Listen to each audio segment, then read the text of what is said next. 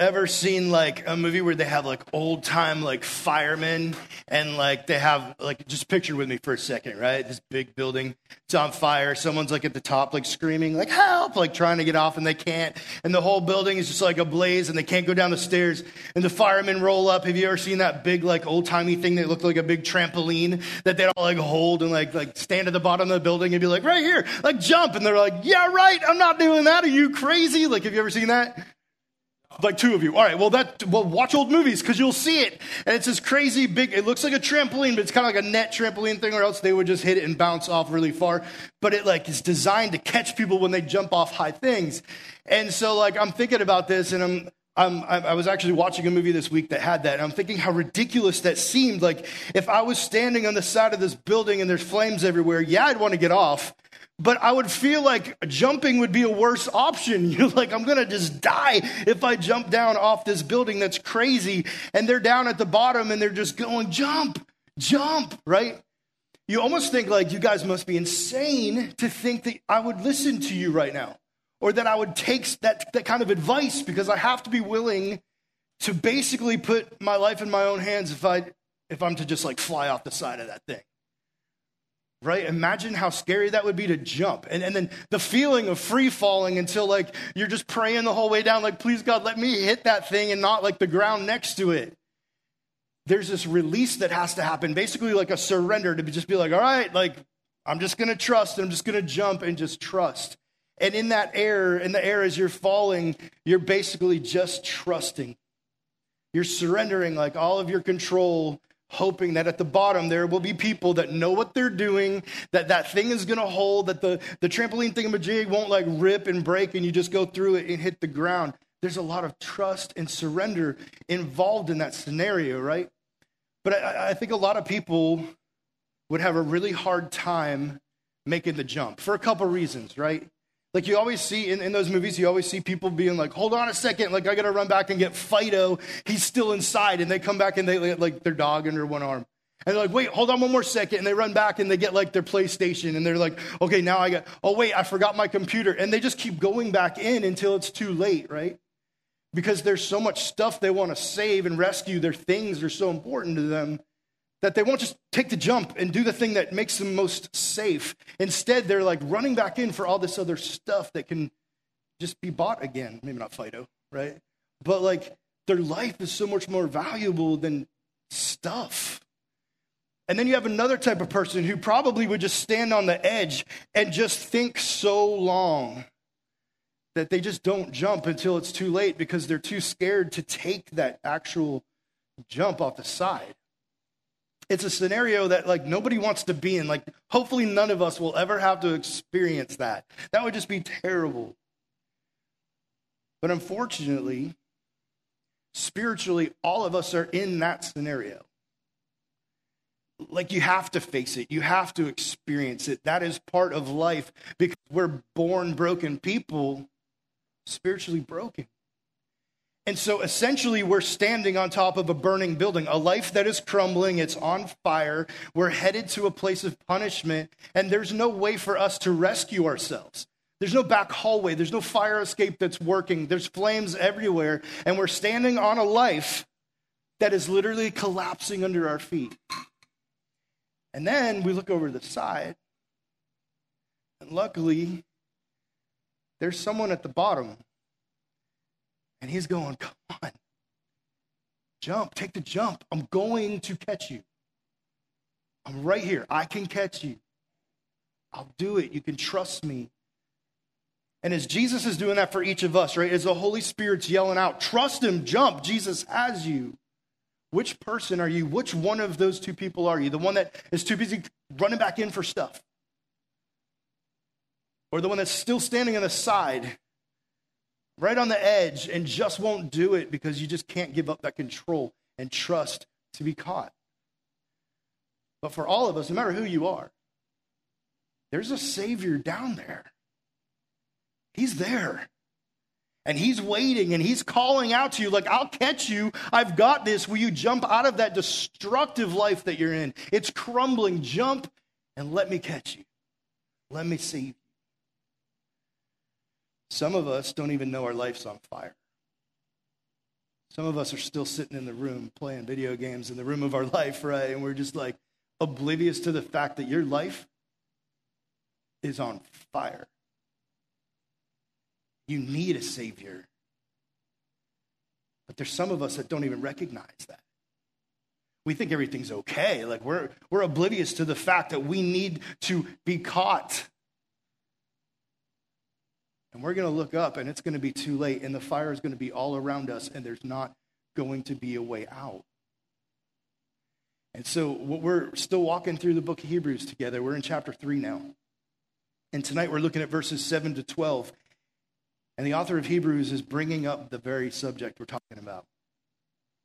He's saying, You need a rescuer. He's already talked to us how Jesus is better than everything. He's talked to us about how Jesus is the perfect Savior. And now he's saying, Some of you don't even know you need him. He could be the greatest Savior out there. He could be the, the most wonderful person, the most powerful, amazing being in all creation, and you're oblivious to it. You can't even see Him, you're blind to it. You don't even know you need Him, but He's right here. So read with me. We're in Hebrews 3. We're going to read verses 7 to 12. It says this. So, as the Holy Spirit says, today, if you hear His voice, do not harden your hearts as you did in the rebellion during the time of testing in the wilderness, where your ancestors tested and tried me, though for 40 years they saw what I did. That's what I was angry with. That's why I was angry with that generation. I said, Their hearts are always going astray, and they've not known my ways. So I declared on oath in my anger, They shall never enter my rest. See to it, brothers and sisters, that none of you has a sinful, unbelieving heart that turns away from the living God. This is a warning. This author is literally screaming out to people that need to hear this that God loves them, that God wants to rescue them, and that they need it. They need a Savior. So many people today feel so I guess the word is okay. I'm just okay. I'm doing fine. I don't need anyone else. I have everything that I need. I'm comfortable. I'm okay. This author wants you to know if you don't know Jesus, you're not okay.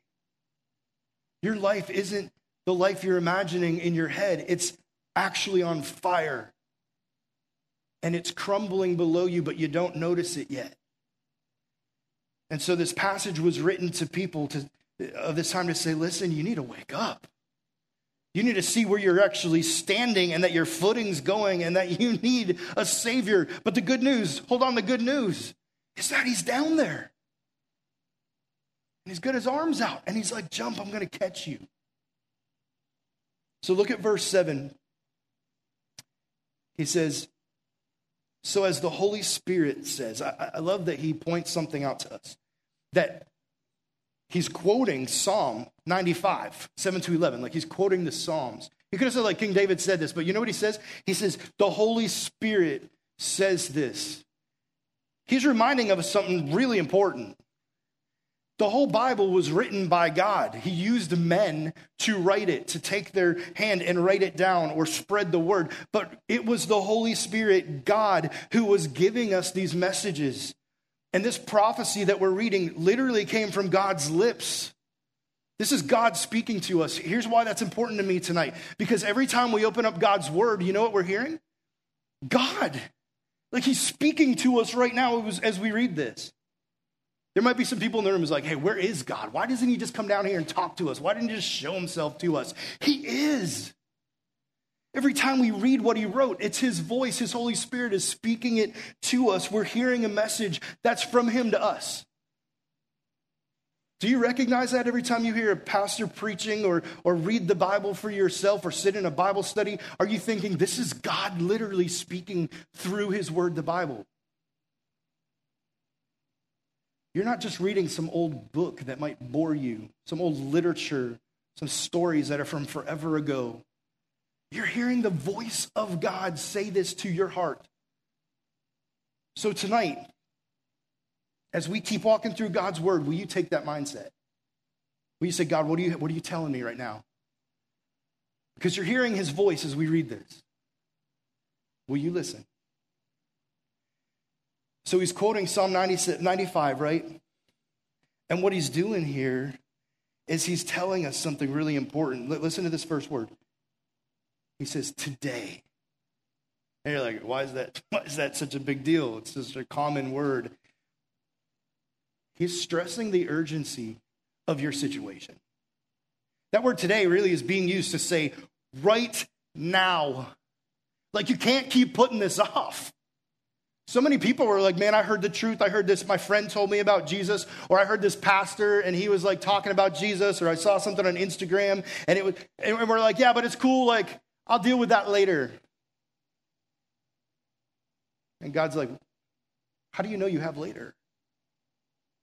How do you know there's a later for you? How do you know there's a tomorrow for you? You need to deal with this today. He's speaking with urgency to say, Why are you waiting? God's voice is speaking to you right now. Why wouldn't you perk up and listen with your ears and say, God, what is it you're telling me right this moment, and what can I do right now to respond to you? I mean, when you hear the voice of the Creator God, does that not get you to perk up? Does that not grab your attention that the God of the universe is speaking to you? So many people it doesn't. And so the author of this book saying, right now, stop putting it off. You need to hear this. You might have heard of an old guy named Dwight Moody. He was a famous old pastor. And uh, in October 8th, 1971, he preached this, this kind of revival in Chicago. And as he was preaching to this massive audience of people, lots of people were receiving Jesus, and, and others Others were just kind of thinking about it. And so at, at the end of this thing, here's how he ends it. He says, Listen, we're going to wait a week.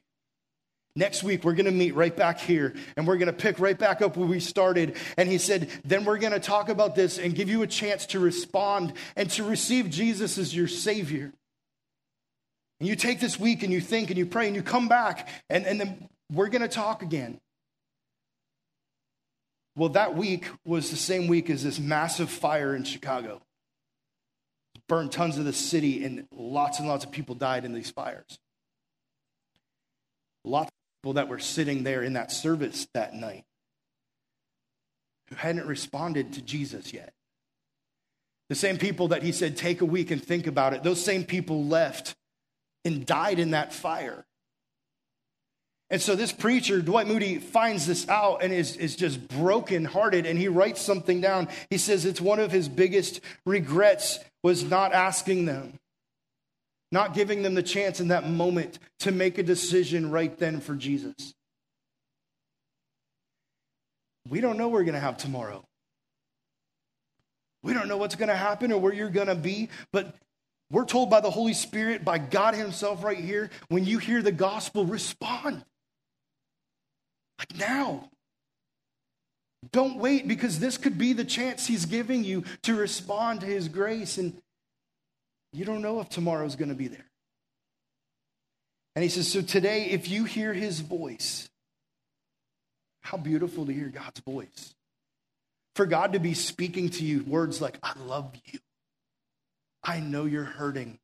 I know you've messed up. I know you feel shame. I know you feel guilt. I know you have a list of reasons why you think you shouldn't be close to me. But I love you. And I forgive you. And I don't look at you with eyes of shame. Instead, I died on a cross for you. What a beautiful voice. It's not judgmental, it's not screaming in our face, but it is telling us urgently we need a Savior. It's the same voice that you hear over the edge of that burning building that's got his hands up in the air saying, Jump. Jump. Trust me right now. Don't go back in for your stuff. Don't wait. Don't count to 10 and work up the courage. Just jump and trust me tonight. Because you don't know how long you have. And I'm right here, right now, ready to save you. What a beautiful voice. If you hear the voice, he says, do not harden your hearts. And Paul teaches us in 1 Timothy 4 2 that men can go against their conscience, right? Like we know right or wrong. And every time we do that, he says he uses the word sear. We sear that our conscience. In other words, we like burn it, we make it numb to where we can't feel right or wrong anymore. We can't hear the voice of the Lord because we've just ignored him so many times. You know, when I was a little kid, my dad and I were working on this, this like go-kart dune buggy thing and it had this big metal roll cage we were building for it. And I was just pumped I got to work with my dad. It was a lot of fun. And he was letting me do some welding, which was like, I was just a little guy. I was in elementary school. But my dad loved to teach me stuff. So I'm, I'm doing some welding with him. And then he takes over and he puts these metal bars we had just melded, uh, welded on the ground. And he gives me this little hammer. And he says, like, hit the, hit the parts that we welded. And you need to knock off the extra metal so it's nice and clean. He shows me how to do it. So I go, I sit down on the floor as he's like welding, and I'm just hitting, doing my little task that he gave me, you know. And I'm all proud of my work. I'm like, this looks so good, you know. And I go to get up, and as I get up, I have to kind of brace myself because I'm sitting just like on my butt on the ground on this cement floor. And so I push my hands down to push myself up and realize I put my hand right down on that where I had just welded the metal together. And as I put my hand on it, it just like seared my hand. This word describes very well like what happened. And at first I, I didn't really know, but it was taking me a minute to get up, so my hand just stayed there, pushing myself up, pushing harder and harder on that hot metal. And after a second, I stood up, I started to walk, I started to feel this throbbing, and then this just like cutting burn in my hand. I look down and I just see the line across my hand. I still have the scar today. Which hand was it? It's this one. I still have the scar on my hand where I put my hand in that metal. And I just, I couldn't even breathe. It hurt so bad. And I just grabbed my hand like this and stood there and couldn't breathe. I'm turning red. And my dad sees me and runs over to me and grabs me and rushes me off to the hospital. It was like this whole thing. And then it hurt a lot. But what I realized as it started to heal is like there's this part of my hand you can touch right here, and I just I can't feel it. Just this little piece, like I, I don't have feeling here. It just seared that part of my hand. It killed the nerves. And, and what he's talking about here, Paul's telling us as you keep saying no to Jesus and no to God, and the Holy Spirit's talking to you, and he's like, listen, you need me. And you're like, nah, I'm good. I'm just going to go over here and keep doing life this way. What you're doing is you're searing your conscience. One day you look up and you're like, you don't even feel the, the conviction anymore.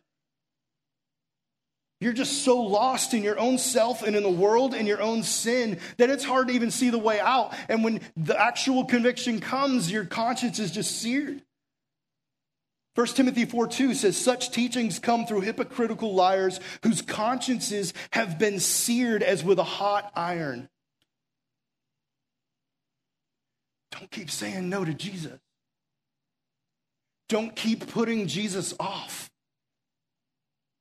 If he's speaking to you, listen to this author who says, Today, right now, respond. Don't harden your heart.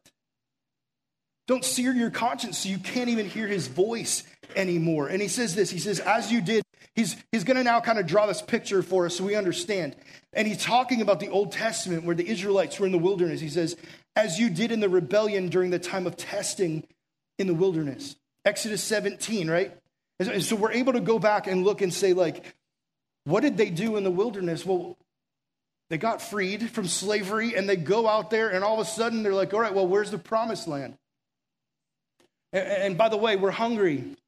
And by the way, we're thirsty. And by the way, Moses, like, what's going on? Why are we still out here? Where's God? Doesn't he even care? Why did he free us from Egypt in the first place? If we're just going to die in a desert. And they start to grumble and complain and throw insults at God and doubt his even love for them. And so listen what God says back. He says, He says, where your ancestors tested and tried me, though for 40 years they saw what I did. They thought God was testing them. And hear what God says? He's like, they were testing me, my patience by doing this, because what had I just done? They saw what I did in Egypt. They saw all these miracles that I did. They saw the plagues. They saw me split the ocean in half so they could walk through it. And now they're going, God, are you even real? And God's like, What on earth did you even see back there? How many times has God shown up in our lives? And I'm talking to believers tonight. God's shown up in your life. And he's done something that should blow your mind. And you've seen him be faithful. And then the next challenge comes, and what do we do? Immediately we go, God, where are you? Don't you even care what I'm going through right now? Don't you feel my pain and know what my family's dealing with? Like, are you're just going to leave me like this?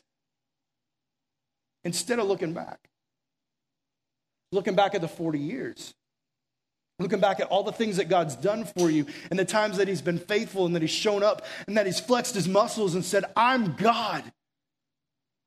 You could trust me. once again, He's standing off the side of that building going, just jump. Just surrender. And you're holding on. You're like, God, I can't give you my future. I can't like dedicate my life to full time ministry. I can't follow you to the mission field. I can't, whatever your thing is, right, that scares you. And he's like, why not? I, I'm right here. I could catch you. Haven't you seen what I've done? Don't you know who I am? So why not jump? Why not just trust me? Matthew 4 7 says, Jesus answered him, It is also written, Do not put the Lord your God to the test. Jesus gives us warning, right? Don't test God. But that's exactly what these people are doing. And so he's looking here at, at these Hebrews and he's saying, Listen, y'all, what God said, he'll do. So instead of putting up a fleece and saying, God, prove it to me. Just say, All right, I've seen you do it before. I'm trusting you to do it again. It's funny though, because our hearts are weird. Like, I was at a concession stand back when they would do like Upward basketball over here, and um, they had a little concession stand. They had like hot dogs and like all sorts of nice little stuff you could buy for fundraisers. And I'm buying my hot dog, you know, because I'm going to watch a game. Hot dog. Do I say that weird? Hot dog. I say hot dog, hot dog. And so I get my hot dog. no, I can't even say it. And uh, I'm eating it, and there's this little kid, like this dad walks up, and he's holding him one of these, like in this arm, and he's getting his stuff with this arm. And the little kid gets to point at what he wants, and he wants popcorn.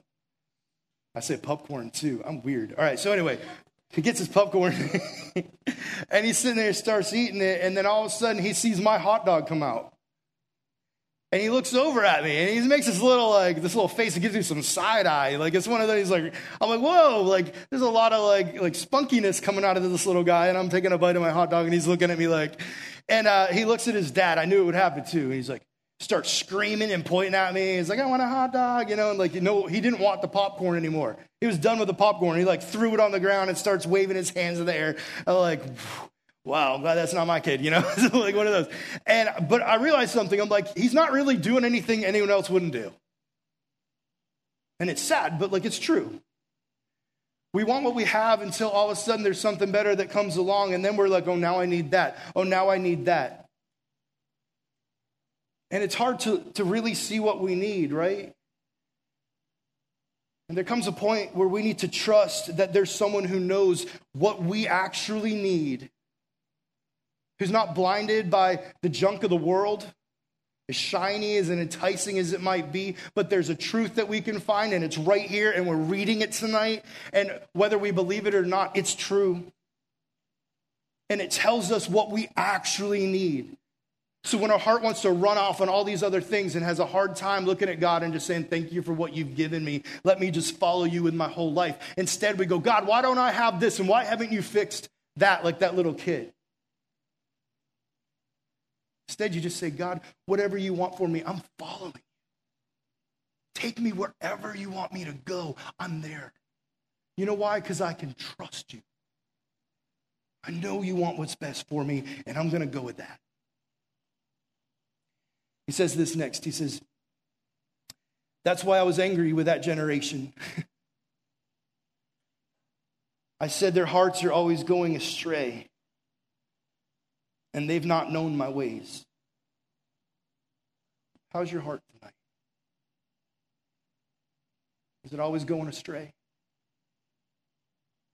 As hard as you try, hard as you want to follow Jesus, you keep finding yourself chasing the world and chasing sin and going the wrong way. Maybe tonight's your night. You stop acting Just take the mask off. Maybe tonight you look up at Jesus and you say, I'm jumping. You better be ready to catch me because here I come. Tired of my heart taking off in its own direction. I want you. So I'm surrendering it all. Jumping off into your arms. Catch me. These people, man, it's disgusting what they were doing. When he says their hearts were going astray, like God said, hey, when you get into Canaan, you need to take care of business. But they didn't take care of business. They let these people keep like living among them and doing these, these horrible things. Like Canaanites were so evil that they would take newborn babies that they had and put them in these clay jars and they would bury them alive in the walls of their buildings as they were building them. They thought the gods would bless them if they buried their babies alive inside the walls. You'd hear the baby screaming until eventually it turns to a whisper and it just disappears. These are sick people. The Jews, they weren't, they weren't willing to go, God, I'm following you all the way. And they started to make alliances with the world. What alliances does your heart have with the world that need to be broken tonight because it keeps pulling you back? And you keep saying, Why can't I just follow Jesus? I keep trying, but I keep getting pulled away. Maybe you need to cut some alliances tonight. Maybe you need to look and just say, like, what things in my life need to be, they need to be taken care of, given up. So that I could just look at Jesus and jump completely and freely into his arms without all these other things anchoring me down and pulling me away. What thing are you not willing to give up tonight? What friendship do you know is destroying your walk with Jesus? You get around that person and they influence you and they talk certain talk and, and do certain things, and it's just so enticing to you that you eventually follow. Maybe that friendship tonight needs to be cut. Maybe those influences need to stop. It's not about your courage, it's just about you being willing to say yes to Jesus. And so in verse 12, the author says, See to it. This is a warning. Listen, this is the warning. See to it. And he says, brothers and sisters. Now, listen, every time he's talked to Christians, he's called them holy brothers and sisters. So now he's just talking to unbelieving Jews here. Brothers and sisters, you're my Jewish brothers and sisters, but you're not saved. He says, see to it that none of you has a sinful, unbelieving heart that turns away from the living God. They knew the truth. They're right there. They're watching God do amazing things. They're part of this people that seen God's faithfulness. They knew the truth. So he warns them. He says, See to it because you know the truth. Don't close your heart off. the greatest evil in the world is unbelief because it keeps you from God. There's nothing more evil than the thing that keeps you from your Creator. And that one thing, the one thing that can do that, it's not your worst sin, it's your unbelief. It's not looking at Him and saying, Here you go, take it all. Here you go, I'm jumping off the edge. I'm going to soar through that air, give up all control, and land in your arms and just simply trust you. He says, Be careful that you don't turn away from the living God. Your God is not some quiet, voiceless thing, some religious ceremony. He's alive, and He's chasing you down. And tonight, as we hear His word, His voice is literally speaking to you. The Holy Spirit is in this room right now. I don't know exactly what He's telling you, but I know you need to listen. And as he speaks, will you be ready to come up to the edge, to look over the side? Whatever that means for you, you say, Jesus, here I come. I'm saying yes tonight. Whether that means salvation because I've never trusted you to save me and forgive me of my sin. Whether that means baptism because I need to take that first step of obedience and let people know I'm not ashamed of you Maybe for you, it's I need to surrender to ministry. I need to serve you. I need to say yes because I know you're calling. Maybe tonight it's simply I need to give up all this junk that's distracting my heart. And I need to just trust you and just fall in your arms and say, Jesus, my life is now all about you.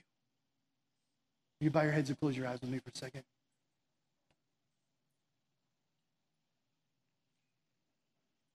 The band's coming up and they're going to lead us in some more songs. And as they do, would you just, just pause for a moment as they're getting ready and just pray and say, Lord, would you just show me what it is you want to say to me tonight? Would you make me very aware that your voice is speaking? Would you convict my heart in a way that wakes me up? Don't let me sear my conscience here, God. Give me the courage to say yes, to fully say yes to you.